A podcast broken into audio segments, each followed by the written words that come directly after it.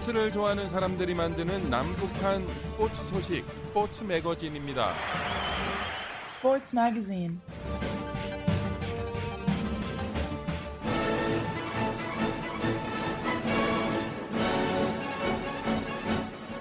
북한에 계신 자유아시아 방송 청취자 여러분 안녕하십니까? 여기는 미국의 수도 워싱턴입니다. 지금부터 그 어떤 방송에서도 들을 수 없었던 북한 청취자들만을 위한 최신 스포츠 소식을 전해드립니다. 스포츠를 사랑하는 저는 김진국입니다. 사상 처음으로 월드컵 축구 본선 진출을 노리는 베트남 남자 축구 대표팀이 북한의 뒤를 따르고 싶어 한다고 베트남 언론이 보도했습니다.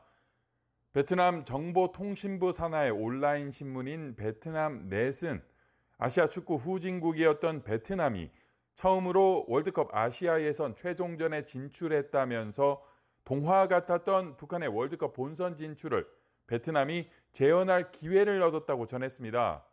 베트남 넷은 지난 21번의 월드컵에서 많은 참가국들이 흥미로운 놀라움을 만들어 냈다면서 북한이 본선에 진출했던 2010년 남아공 월드컵도 지구상에서 가장 큰 축구 축제 역사상 가장 의미 있는 행사 중 하나였다고 평가했습니다.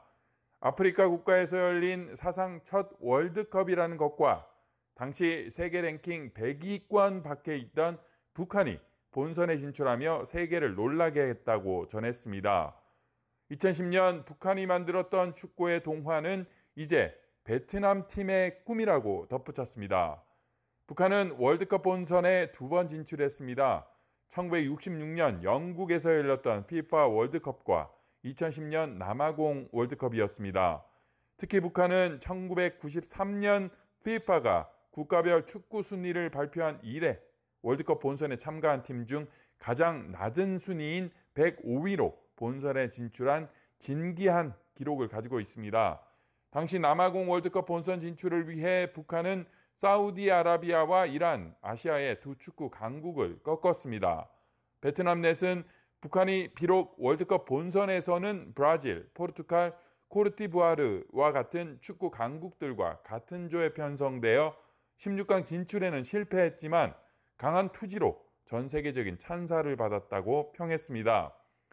베트남 축구의 감독은 한국인인 박항서 감독입니다. 박항서 감독이 이끄는 베트남은 카타르 월드컵 아시아 2차 예선 G조에서 1위를 차지하며 3차인 최종 예선에 진출했습니다. 베트남 역사상 처음입니다. 베트남 축구는 박항서 감독이 부임한 이후 괄목할 만한 발전을 이뤘습니다. 2019년 아시안컵에서 베트남은 동남아시아 대표로는 사상 처음으로 8강 진출에 성공했고 2018년 AFF컵 우승과 2018년 아시아드 23세 이하 대회에서 준우승을 차지했으며 아시아드 2018의 중결승전에 올랐고 2019년 동남아시아 게임에서 금메달을 획득하기에 이르렀습니다. 베트남 넷은 월드컵은 모든 프로 선수뿐만 아니라 전 세계 팬들을 위한 꿈의 대회라면서 베트남 국민들도 2018년 창저우의 감격적인 순간처럼 세계 최대 축구 축제 베트남 국기가 등장할 날을 꿈꾼다고 전했습니다.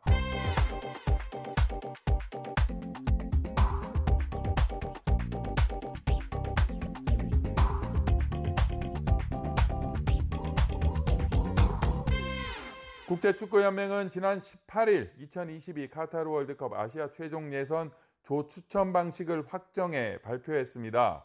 12개 나라를 2개 조로 나누어 진행하는데 FIFA 랭킹에 따라서 가장 상위 2개국을 각기 다른 조에 배정하고 3위와 4위를 그 다음 묶음에 배정한 뒤 오는 7월 1일 추첨으로 조편성이 확정됩니다.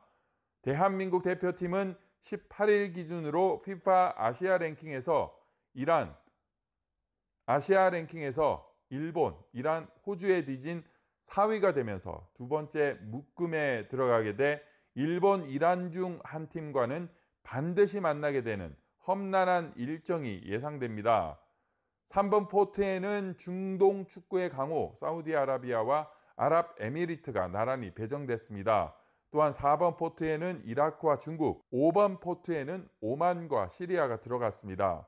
한국인 박항서 감독 지휘하에 사상 처음으로 월드컵 최종 예선에 진출한 베트남은 레바논과 함께 가장 마지막인 6번 포트에 배정됐기 때문에 조 추첨 결과에 따라 한국과 같은 조에서 경쟁할 수도 있습니다. 조 추첨은 다음 달 1일 말레이시아 쿠알라룸푸르에서 진행됩니다.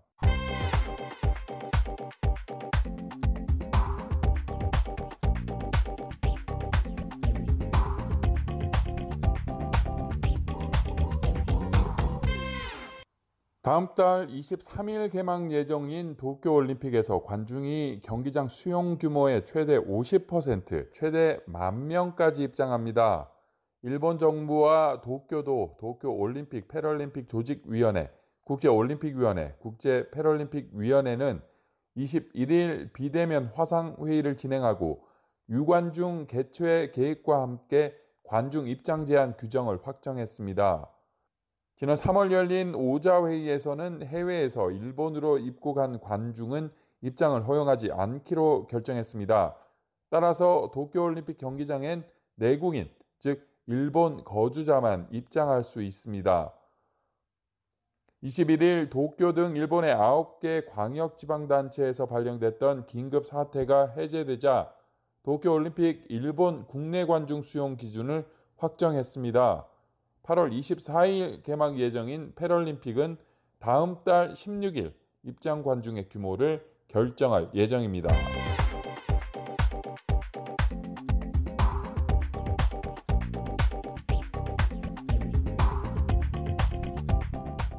이기흥 대한체육회장은 도쿄올림픽 개막 30일을 앞두고 한국의 연합뉴스와 한 인터뷰에서 북한의 올림픽 불참은 끝까지 끝난 게 아니라며 대회 참가에 실낱 같은 희망을 걸었습니다.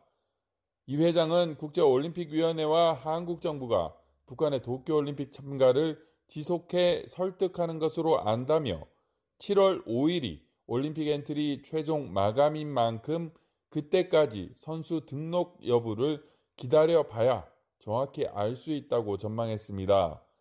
북한의 정확한 의중을 살피던 IOC는 이달 9일 북한에 할당된 올림픽 출전권을 다른 나라에 재배분할 것이라며 북한의 불참을 공식화했습니다.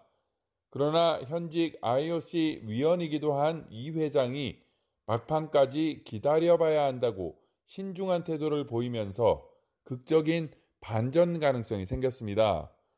북한은 평창 동계올림픽 때도 개막 40일 전인 2018년 1월 1일 김정은 국무위원장의 신년사를 통해 올림픽 참가 의지를 밝힌 뒤 속전속결로 단일팀 협상을 마무리한 적이 있습니다.